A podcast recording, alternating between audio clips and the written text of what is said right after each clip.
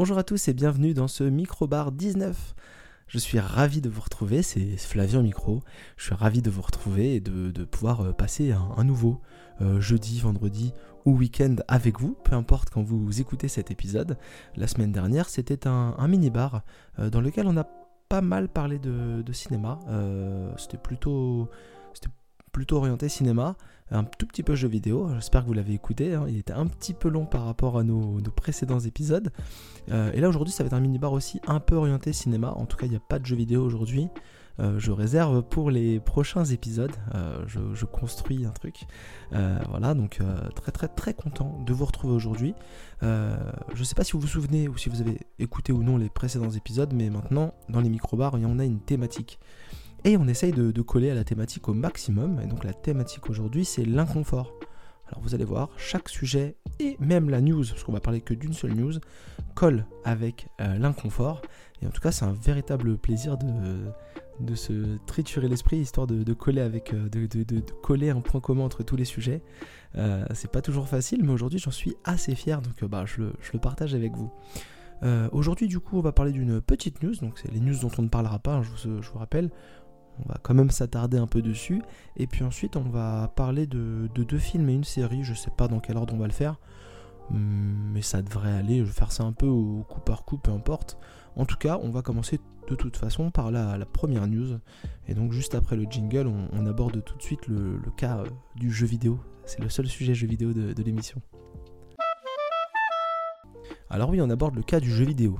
Euh, j'ai dit qu'on parlait pas de jeux vidéo aujourd'hui, mais si dans, dans, la news dont on parlera pas, Aujourd'hui, on va un peu parler de, jeux vidéo parce qu'on ne parlera pas, et là c'est vrai, de blockchain, de NFT, tout ça, euh, qui reviennent très régulièrement dans le monde du jeu vidéo avec euh, deux positions. Euh, on va s'attarder un peu dessus parce que ça me fait beaucoup rigoler. On a vraiment deux types de positions. On a vraiment plein de studios qui arrivent comme ça qui disent hey, on va faire du NFT. Alors, j'ai pas d'avis particulièrement tranché sur le NFT, même si j'ai une orientation qui irait plutôt vers le ne faites surtout pas ça, c'est la pire idée parce que j'ai quand même la sensation, euh, mon avis m'appartient, et vous n'êtes peut-être pas d'accord avec moi, mais que euh, pour beaucoup de choses, euh, ça s'apparente à une jolie pyramide de Ponzi bien déguisée avec plus t'arrives tôt, plus t'as de chances de t'enrichir au détriment de ceux qui vont arriver après, parce que c'est une bulle. c'est une bulle qui, grossit tranquillement et qui des fois nous fait des petits, des petits sursauts comme ça où on croit que ça va exploser et non.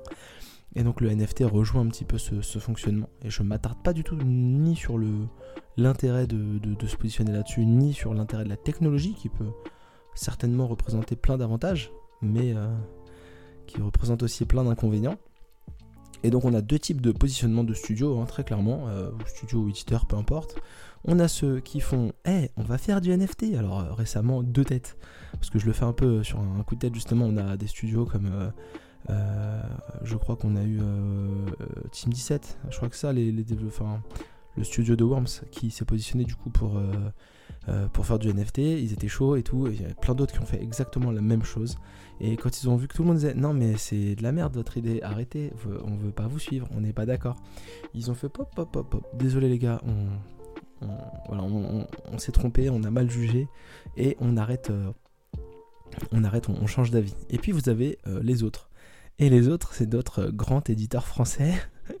on en est fiers parce que franchement, ça, ça cartonne et on, ne peut que se, féliciter d'avoir euh, un éditeur aussi euh, avant-gardiste et aussi euh, original, autant dans ses productions que dans son attitude. je veux dire, voilà, c'est, ils, ils, ont quand même eu les, les scandales avant Activision, donc je veux dire, ils sont quand même avant-gardistes sur plein de trucs. donc Ubisoft, hein, qui veut se lancer dans le NFT qui a un projet, qui a une, déjà quasiment lancé une plateforme. Tout le monde leur dit non, euh, Ubisoft, euh, c'est une mauvaise idée, on n'est pas d'accord avec vous, nous, les joueurs qui nous exprimons, nous ne sommes pas d'accord. Et là, Ubisoft, qu'est-ce qu'ils disent? Contrairement aux autres studios qui disent, bah, si vous vous dites que ça vous emballe pas, ok. Là, Ubisoft, ils disent, bah, c'est quoi le délire en fait, les gars? Je comprends pas. Je, comprends pas votre truc là. Nous, notre idée, elle est bonne. Donc, essayez de comprendre que notre idée, elle est bonne. Hein, parce que nous, on sait qu'on a raison on sait qu'on est les meilleurs, on sait qu'on est les plus forts, et on sait qu'en fin, en fin de compte, ça va fonctionner, et que c'est une bonne idée. Donc on va le faire quand même en fait. Donc euh, vous les joueurs, euh, taisez-vous, et puis euh, laissez-nous faire notre truc de notre côté. Voilà. Donc je sais pas si c'est de l'arrogance à la française ou si c'est une stratégie pour se différencier des autres, qui là qui fonctionne totalement parce que bah, on un peu partout à droite à gauche sur internet, on lit que la plupart des studios sont plutôt intelligents et puis on lit que Ubisoft fait encore un peu du Ubisoft. Voilà. Et en même temps, qui est le plus à même de faire du NFT Donc la stratégie de Ubisoft dans ce cas-là, si vous n'avez pas suivi, je vous le résume rapidement. Euh, c'est en gros, voilà, tu t'achètes une arme dans un jeu et techniquement tu peux l'utiliser dans un autre jeu. Parce que ce, profil d'arme t'appartient, puisque tu as le NFT de cette arme-là, et donc tu pourrais très bien la passer d'un jeu à l'autre. Euh, voilà, donc on pourrait très bien demain euh, acheter des armes 300 euros sur un jeu et pouvoir se le passer de jeu en jeu. Il y a beaucoup de gens qui hurlent que c'est pas normal, et même moi de base c'est pas normal, mais si je réfléchis un peu, s'il y a bien un éditeur qui peut faire ça, contrairement à tous les autres, c'est Ubisoft, puisqu'en fait ils ne produisent quasiment tout le temps que le même jeu sous une nouvelle forme et avec de nouveaux graphismes et une nouvelle DA, mais c'est ni plus ni moins que le même jeu souvent. Donc en fin de compte, ça s'entend plutôt qu'ils tentent d'aller sur le NFT, puisque que tu passes d'un, Rainbow Six à un Ghost Recon à un Far Cry voilà, il y a plein de choses qui sont pas pareilles, mais techniquement, c'est tout le temps les mêmes jeux. Et en plus, si tu prends ces licences-là l'une à côté de l'autre, l'épisode suivant il ressemble très pour très quasiment tout le temps à l'épisode précédent. Donc en gros, tu t'achètes ton NFT dans Far Cry 6 et tu sais que tu pourras utiliser ton arme dans Far Cry 18 puisque ça ne change pas. Donc c'est une, une stratégie qui semble vouloir suivre. Euh, voyons où ça va aller. En tout cas, on s'amuse bien en les regardant. Donc déjà, c'est toujours le point intéressant, c'est qu'on s'amuse en les regardant faire. Et puis, euh, et puis voyons où vont nous emmener ces histoires de, blockchain et de, NFT euh, à l'avenir, parce que c'est loin d'être terminé. Mais en tout cas, c'était pas le sujet principal d'aujourd'hui. Le sujet principal, c'était une nouvelle acquisition puisque bah, il y a deux semaines on parlait de l'acquisition de, Microsoft hein, dans, le, dernier microbar, euh, Microsoft qui achetait pour 69 euh, millions, un tout petit peu moins de 69 millions. Euh, Activision, donc quand je dis ils achetaient, c'est pas ils sont passés à la caisse, on leur a donné le ticket, on leur a demandé s'ils voulaient prendre un sac en plastique. Non, non, ça va se faire d'ici un an, un an et demi. Tout n'est pas fait, même si les choses sont pour la plupart des gens plutôt bien parties pour se concrétiser. Maintenant, il faut euh, vérifier que ça puisse se faire au niveau des régulateurs euh, euh, pour le, comment dire, maintenir un bon équilibre sur les marchés. C'est quand même un gros éditeur qui est racheté par un gros constructeur. Donc c'est pas une petite acquisition et voilà, on veut éviter les situations de monopole ou voilà. Euh, même si le marché commence à aller euh, à la concentration, comme on va voir dans, 30 secondes avec cette nouvelle acquisition, il faut quand même surveiller tout ça. Et donc du coup, euh, bah, Microsoft met la pression sur le marché, autant, à, autant à un groupe comme, comme Sony avec la, le propriétaire de la PlayStation, autant à d'autres comme qui pourraient être Google ou Amazon, ou peut-être même Apple, si un jour ils venaient à faire une, soit une console, soit euh, s'implanter sur le marché des jeux vidéo, parce que Apple est capable de tout financièrement, ils peuvent faire ce qu'ils veulent techniquement. Et Amazon et Google ont fait euh, Stadia et euh, Luna, je crois, qui était du, cloud gaming. Donc voilà, donc Microsoft en récupérant Activision marque des points, marquait vraiment son territoire et allait très fort. Et là du coup Sony, à la hauteur de ses moyens, et un peu dans une situation d'inconfort justement pour rester dans le thème de l'émission. Vous voyez, c'est toujours euh, euh, c'est un peu activé et donc vient de dépenser 3,6 euh, milliards, je crois, de dollars pour acheter Bungie. Alors c'est ça la bonne blague. Hein. c'est moi c'est ça qui m'a fait beaucoup rigoler.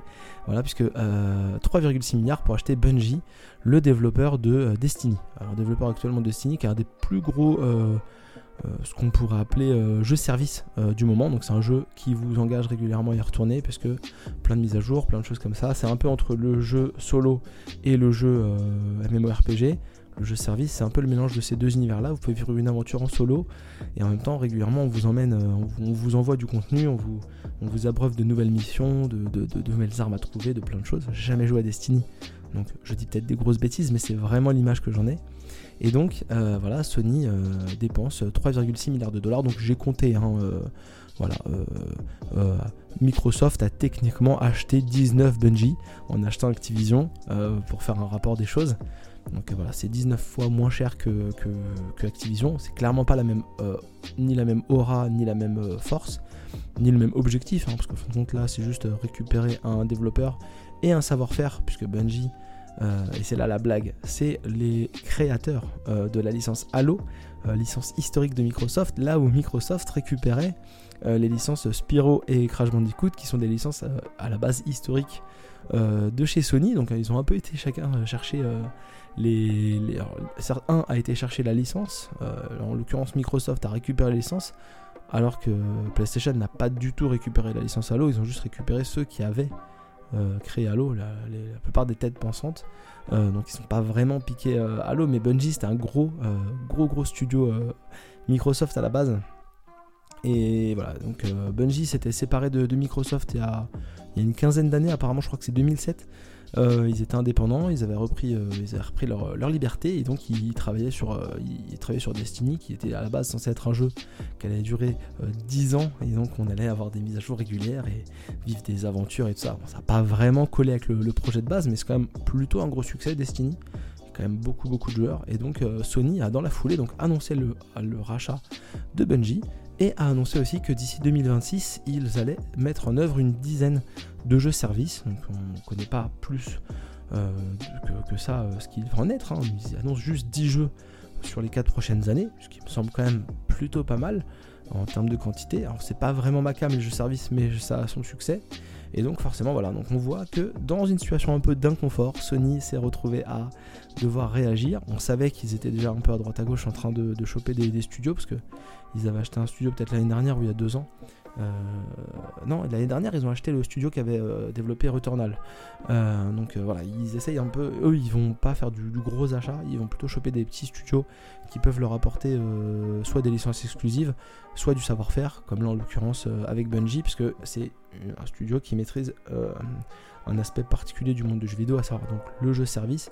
Et donc, des fois, ils rachètent aussi des indépendants qui vont qui ont brillé par, euh, le passé avec, euh, euh, certains jeux et qui vont donc comme ça rentrer dans l'escarcelle Sony pour pouvoir développer des jeux exclusifs Sony. En l'occurrence, pour conclure cette news, dont on ne parle pas mais quand même on a passé quasiment 10 minutes dessus, enfin 10 minutes sur les news jeux vidéo, Sony a dit que Destiny resterait une licence multi-support.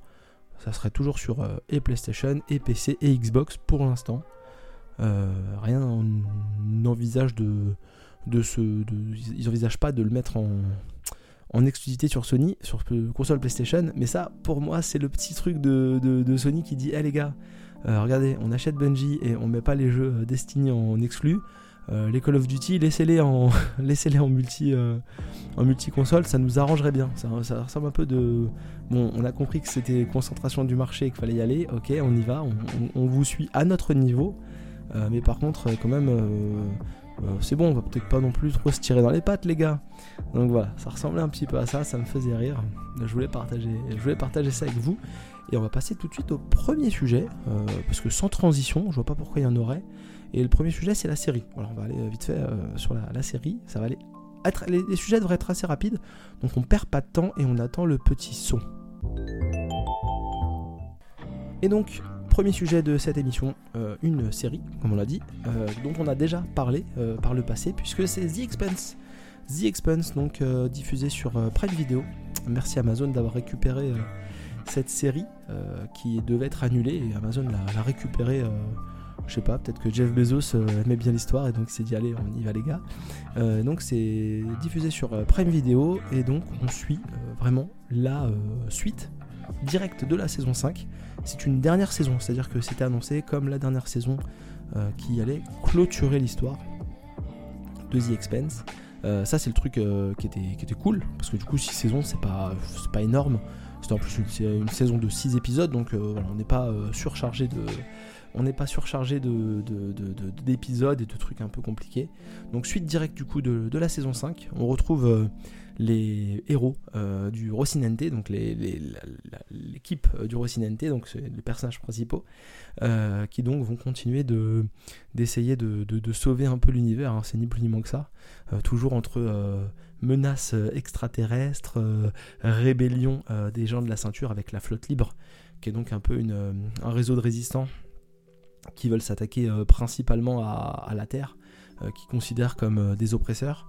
Et donc vous allez comme ça suivre plein de choses. Euh, des gens qui sont euh, euh, ensemble, enfin le truc un peu space opéra de base. je suis dans le Rocinante, je suis le héros.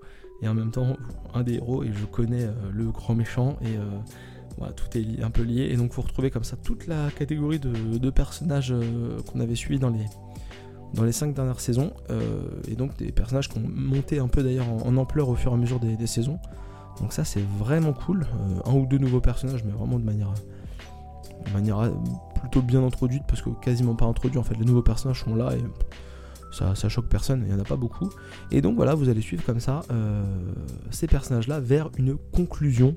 Et ben déjà, ça c'est le premier truc euh, qui m'a mis un peu en, inconfort personnellement, c'est qu'il n'y a pas vraiment de conclusion en fin de compte. C'est-à-dire que tout pourrait continuer euh, à la fin de la saison 6 et si demain ils disent ah, en fait les gars on fait une 7 moi je suis pas étonné. Moi j'ai aucun aucune surprise. Je suis pas étonné et ça me, ça me surprendrait pas. Donc c'est un peu dommage. J'aurais bien aimé qu'il y ait une vraie conclusion, un truc où on se dit ok là il peut plus rien, enfin il peut plus rien se passer de vraiment important. Alors il y a une conclusion euh, qui est ce qu'elle est et qui est plutôt optimiste parce qu'en gros euh, d'une ça finit bien et de deux chacun euh, prend un peu son prend un peu son sa place au sein de cette alliance à trois parties donc Mars, la Terre et la ceinture les habitants de la ceinture d'astéroïdes euh, et donc chacun va un peu prendre euh, le pouvoir dans ce truc-là.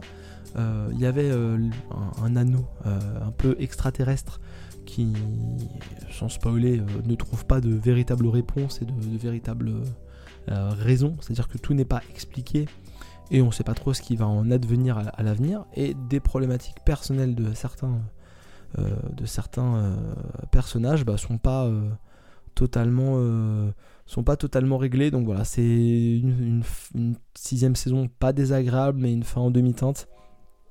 Je suis assez partagé. Je vais pas passer un mauvais moment à la regarder parce qu'en plus c'est six épisodes d'une heure donc ça défile assez vite, il se passe beaucoup de choses et à la fin du cinquième épisode on se dit bah, comment on va faire pour tout caler en une heure? Ce qui m'arrive régulièrement quand je regarde une série je me dis mais attends mais on est censé arriver à peu près par là selon moi, comment on va faire pour arriver à peu près par là? Et au final, les choses s'enchaînent plutôt normalement, donc il n'y a rien de choquant de ce côté-là, c'est le bon point. Mais voilà, fin de saison en, demi-teinte. Euh, l'autre situation d'inconfort euh, assez, euh, assez criard, c'est une série de space opéra, donc beaucoup, beaucoup d'effets spéciaux, et ils sont clairement pas toujours à la hauteur. C'est-à-dire que dans la saison, tout ce qui va se passer à peu près dans l'espace, c'est à peu près clean. J'aime bien euh, certaines euh, idées. Je sais plus si je l'avais dit d'ailleurs quand j'avais parlé de, The Expanse euh, précédemment, mais par exemple, quand on vous envoie des missiles, les vaisseaux spatiaux, les, navettes, sont équipés donc, de lance-missiles et de mitraillettes. Et en gros, les lance-missiles, c'est des armes d'attaque, et les mitraillettes, c'est des armes de défense. Parce qu'en gros, vous avez vaisseaux qui, qui mitraillent vers les missiles pour les faire exploser avant de se faire toucher. Donc c'est assez, c'est assez stylé de ce côté-là. Euh, parce que du coup, bah, c'est tout le temps comme ça en fait. Ça mitraille et tu vois les, tirs de mitraillette qui visent les missiles comme ça. C'est assez cool. Euh, voilà, on, suit tout ça. Mais du coup, dans l'espace, les effets spéciaux sont plutôt pas mal. Mais on a aussi des phases où on est sur une planète euh, extraterrestre, donc derrière les anneaux, des planètes qui sont des mondes qu'on a découverts pendant les, précédentes saisons, avec des animaux extraterrestres. Et là, et là, c'est pas toujours euh, très agréable, euh, voire même assez inconfortable. Il y a certains effets spéciaux qui vraiment sont. Tu te dis, mais enfin. En plus, c'est des séquences qui apportent pas toujours quelque chose. Donc ça n'apporte pas grand chose et en même temps. Et en même temps, c'est pas beau. On se dit, mais pourquoi c'est là? Est-ce qu'on pouvait pas gagner du temps pour approfondir d'autres trucs? Et du coup, même ces effets spéciaux moches là, ils ont dû vous coûter des sous. Donc on aurait pu gagner des sous pour faire des plus beaux effets spéciaux encore sur d'autres trucs qui sont déjà pas trop mal pour que ça vieillisse encore mieux avec le temps. je, suis, euh, ouais, je suis vraiment en demi-teinte, c'est dommage parce que j'avais vraiment enchaîné les 5 premières saisons avec un plaisir ouf, fou quoi. Vraiment, je, ça allait vraiment très très vite. Et là, voilà, je un peu, un peu, un peu déçu, euh, pas, déçu de fou, mais voilà, je suis pas, euh, je suis pas convaincu par cette fin. C'est le mot que je cherchais. Mais j'ai quand même apprécié, ça m'a fait plaisir de retrouver les personnages que j'avais pas quittés depuis très longtemps, parce que j'avais fini la saison 5 il y a pas longtemps. Toujours un, grand plaisir, et moi mon personnage préféré c'est Kamina Drummer, c'est une c'est une, une comment il s'appelle une ceinturienne je crois, c'est comme ça qu'il s'appelle. Donc c'est une personne de, la ceinture qui euh, est une amie d'une des personnages principales, Naomi Negata, et donc et bah, Kamina, elle avait son équipage, elle, était partie pour faire la, guerre avec les méchants, et finalement elle se retrouve, sans trop spoiler, avec les gentils, ce qu'on doutait pas trop, connaissant un peu le, personnage qu'on avait appris à connaître au fur et à mesure des dernières saisons.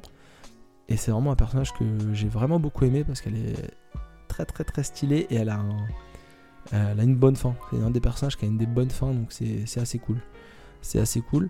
Donc voilà, euh, si vous voulez regarder euh, The Expanse, allez-y, parce que de toute façon, c'est 6 saisons, ça déroule assez vite. La sixième saison, c'est 6 épisodes qui sont vraiment pas mal. Il y a une ou deux saisons qui sont pas nulles, mais qui sont un peu moins bien. Voilà, faut quand même en avoir conscience. C'est pas horrible, mais faut quand même se rappeler que c'est pas toujours euh, la folie.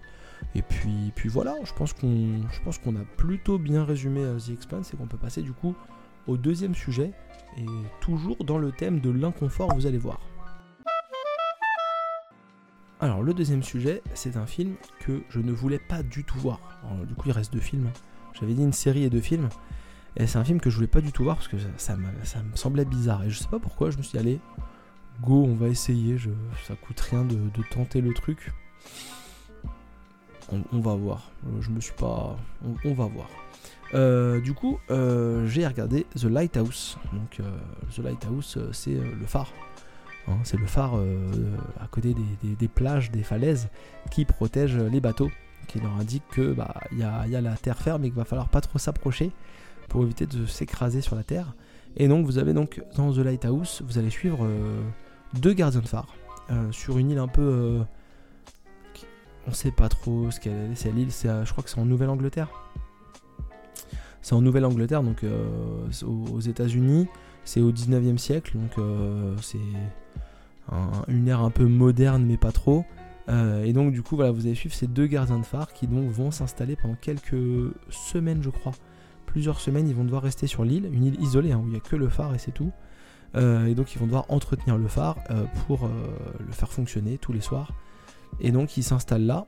Un personnage donc, qui est interprété par Willem Dafoe, euh, un grand acteur Willem Dafoe, euh, un personnage donc l'ancien, celui qui connaît déjà comment fonctionne le phare et tout ça, et puis un autre personnage jeune qui apparemment fait sa première mission, qui s'appelle Robert, enfin qui est Robert Pattinson, qui s'appelle Ephraim Winslow. les noms, les pas, trop d'importance, mais, mais c'est assez, c'est assez marrant. Et donc du coup, vous allez donc comme ça suivre le début de relation entre ces deux personnages, un gars euh, un peu ancien, euh, qui veut un peu se faire appeler le capitaine, je crois, parce que c'était un, marin qui ne peut plus prendre la mer, et donc euh, il essaye d'un peu de, dominer la situation face au, nouveau venu, donc Ephraim Winslow, interprété par Robert Pattinson. Et donc vous allez suivre comme ça donc ces semaines, ces jours et ces jours, et puis ces semaines euh, d'enfermement et d'isolement qui vont donc euh, les amener tout doucement à euh, s'affronter. Et puis ils vont vivre des choses et on, va toujours être perdu. Est-ce que c'est la réalité?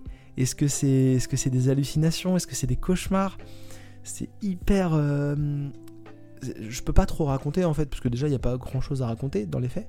Il se passe pas des trucs de fou, c'est pas blindé d'action. C'est vraiment un truc hyper intimiste où on suit comme ça deux personnages euh, dans leur phare à faire des activités et à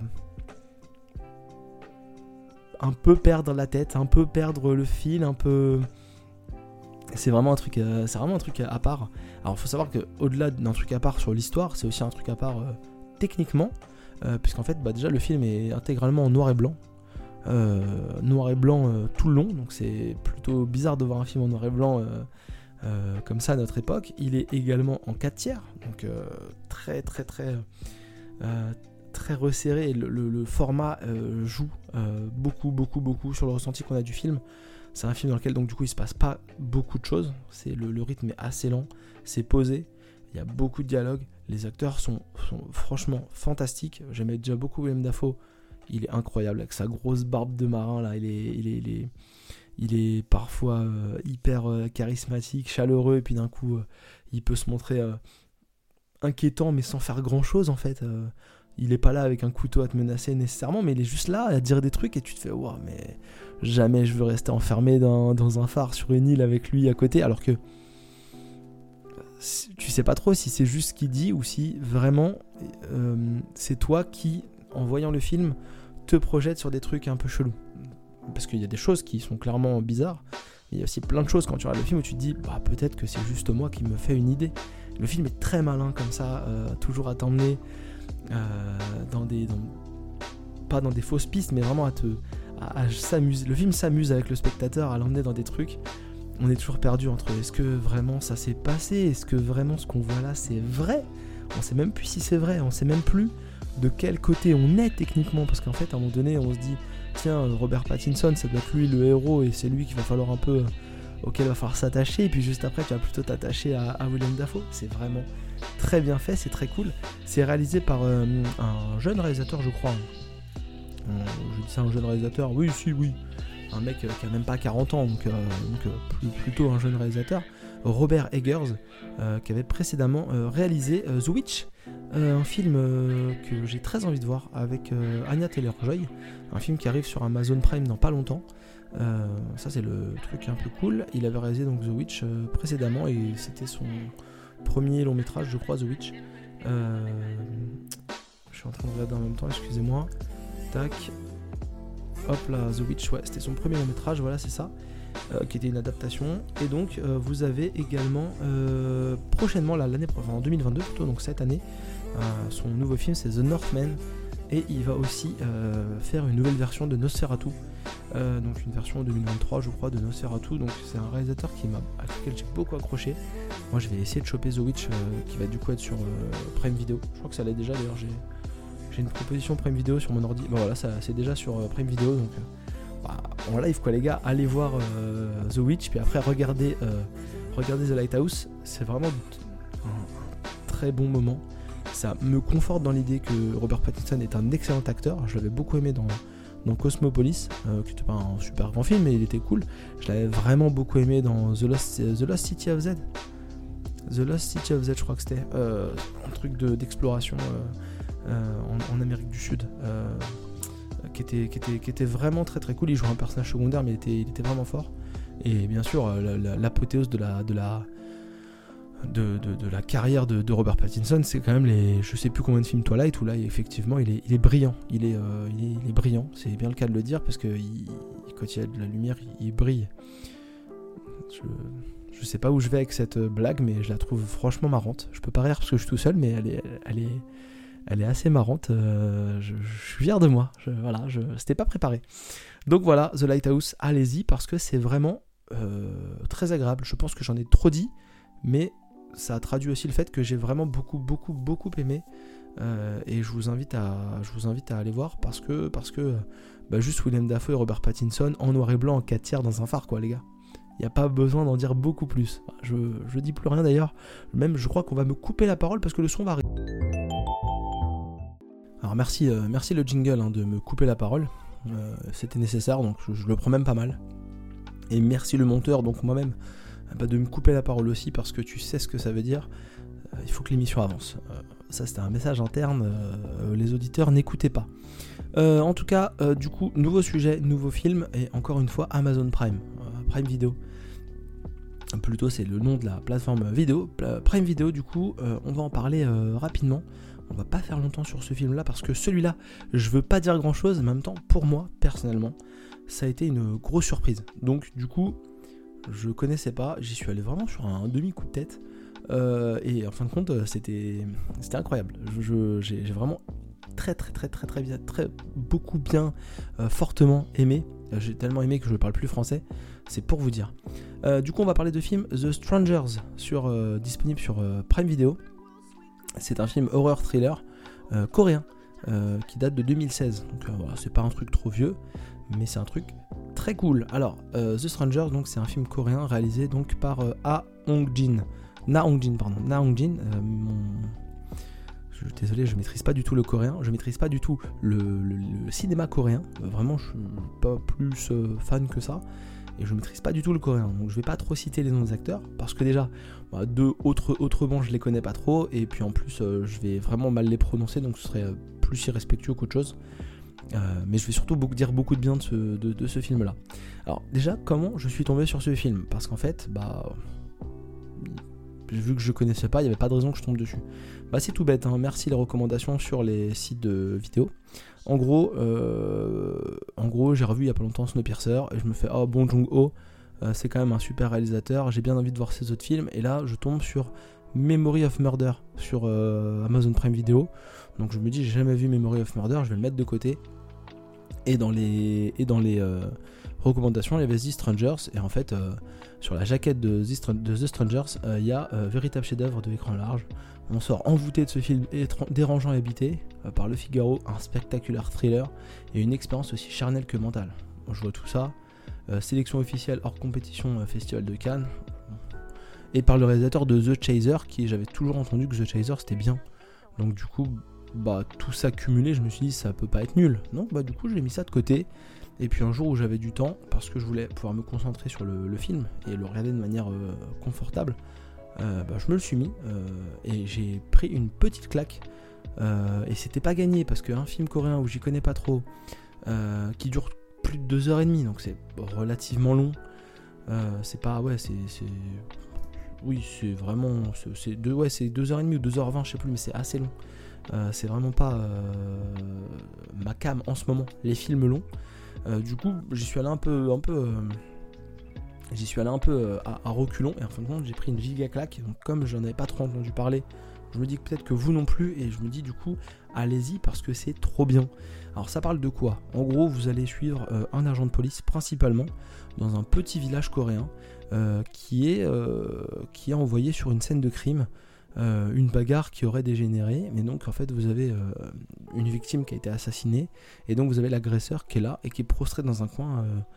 il a l'air choqué psychologiquement et, et, un peu pris. Euh, on dirait qu'il avait été habité ou, je sais pas trop, voilà. Euh, qu'il avait été manipulé. Euh, on ne sait pas trop ce qui se passe. Et donc, du coup, voilà. Il y, a, cette situation là et c'est pas le premier meurtre qui arrive donc du coup c'est régulier qu'il y a des choses comme ça qui se passent on sait pas trop pourquoi les gens, euh, pètent un câble et euh, attaquent les gens. En même temps, on a euh, une épidémie de fièvre avec des plaques rouges qui viennent se développer chez des gens. donc on va suivre un peu ces deux aspects-là. Et en même temps, on a un étranger, un japonais, qui vit un peu en ermite dans un coin du village. Et on sent que les gens l'aiment pas trop et l'accusent un peu de, plein de trucs. Ils pensent qu'il vient là pour détourner des jeunes filles. Je crois à un moment donné, je, crois que c'est à moitié cité. Euh, il y a un truc qui se mêle un peu à la religion. Il y a un truc, voilà. C'est euh, vraiment, vraiment bien foutu. Alors c'est très posé, c'est très calme. Il n'y a pas 2000 scènes d'action. Et le film, encore une fois, voilà, il te met dans une situation d'inconfort un peu comme c'était le cas avec, euh, avec The Lighthouse, parce que ça te met dans une situation d'inconfort, j'avais oublié de le dire. Et là, t'es toujours un peu comme ça. Le film joue aussi beaucoup avec le spectateur, parce qu'en fait, il se passe des choses, on croit qu'on a compris, et en fait, on n'a pas forcément compris. Euh, et en même temps, peut-être qu'on avait compris, mais non, en fait, on n'avait peut-être pas compris, et ça, c'est assez. Moi, j'aime bien quand c'est comme ça, en fait, quand le film, il n'est pas aussi limpide qu'on le pensait. Euh, il y a aussi beaucoup de choses qui gèrent avec les superstitions, parce qu'à un moment donné, ils font appel à un chaman qui vient faire des incantations pour lutter contre un démon. On se dit, mais attends, est-ce que vraiment c'est du surnaturel? Est-ce que c'est pas du surnaturel? C'est cool, franchement, c'est trop bien euh, d'être dans un univers un peu comme ça. En plus, donc c'est un film euh, coréen, donc sud-coréen, j'entends, avec plein de gens qui n'ont pas des profils habituels, et ça, c'est vraiment pas méchant, mais le personnage principal, c'est un policier d'une quarantaine d'années, il doit avoir un peu moins de 40 ans dans le film. Et en fait, c'est un, juste un grand gaillard avec euh, du beat, quoi. C'est un, c'est un, un mec un peu costaud et tout. Et c'est pas des gabarits qu'on a d'habitude dans des films un peu. Euh, je trouve que c'est pas le genre de, personnage qu'on peut avoir comme ça. Il est un peu. Il, c'est pas le super héros, tu vois, qui va euh, quand il a besoin de faire une expédition un peu punitive envers quelqu'un, il ramène ses potes et tout il y va pas un peu en mode soldat, donc du coup on est un peu dans, il est pas trop en confiance. On voit dans sa famille, c'est pas, c'est pas toujours la fête. On sait pas trop comment ça se passe dans la famille. Puis on découvre un peu quand on n'est pas trop, quand on connaît pas trop le fonctionnement de, le fonctionnement des familles euh, coréennes. Bah, on sait pas trop comment ça se. Franchement, c'est, assez cool. C'est assez cool. Euh, les 2h30 défilent plutôt bien une fois que tu te fais euh, emmener par le film. tu y vas, y vas avec plaisir et tu plonges quasi instantanément dedans. Donc vraiment, c'est c'est obligé d'être un, bon truc. je vous invite vraiment, vraiment à aller voir The Strangers. Donc ne, pas hésiter à aller voir ça. Et, le petit bonus, parce qu'on est dans l'inconfort. Et, et, je pouvais pas ne pas en parler, je vais pas en parler longtemps du tout parce que parce que c'était pas prévu. Mais on va quand même mettre un demi-jingle. Vraiment, on met un demi-jingle pour ça. et on va faire un peu 4 minutes, comme ça, ça sera à peu près 40 minutes de podcast. Euh, le jingle, il est où le jingle? Le monteur là, tu te dépêches de mettre le jingle? Allez, hop hop hop Ouais, parce que du coup, je voulais quand même en parler parce que j'ai conclu en mois de janvier où j'ai vu beaucoup, beaucoup de films. Euh, moi, je note dans tout ce que je vois tout le temps. J'ai pris l'habitude euh, il y a 2-3 ans de faire ça. Ça me permet de, quand je me demande, tiens, est-ce que j'ai vu ce film-là récemment Comme ça a pu m'arriver avec Pataya. J'ai vu Pataya, comme j'ai dit dans la dernière émission, et je me suis aperçu que je l'avais déjà vu alors que j'en avais aucun souvenir. Donc ça m'aurait évité de le, revoir. Euh, surtout que j'ai pas, j'ai pas passé un moment énormément euh, plaisant dessus.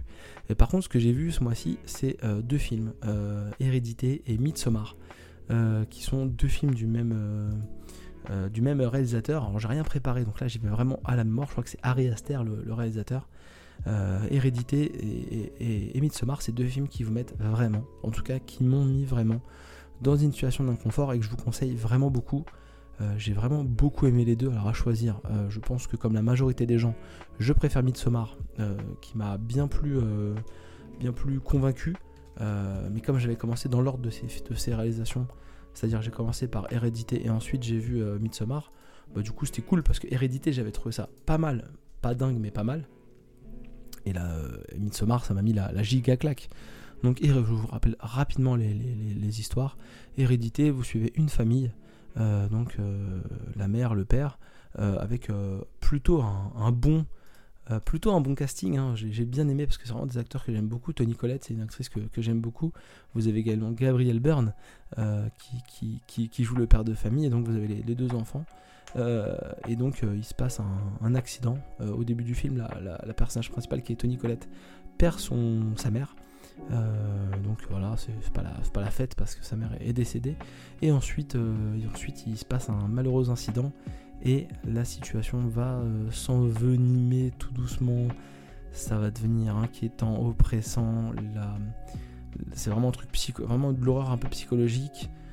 parce que du coup vous allez avoir des secrets de famille qui vont à moitié se, se, révéler et en même temps les gens vont un peu se détester parce que l'accident il est un peu causé par quelqu'un de la famille donc du coup on lui en veut, mais en même temps il fait partie de la famille, donc on peut pas trop.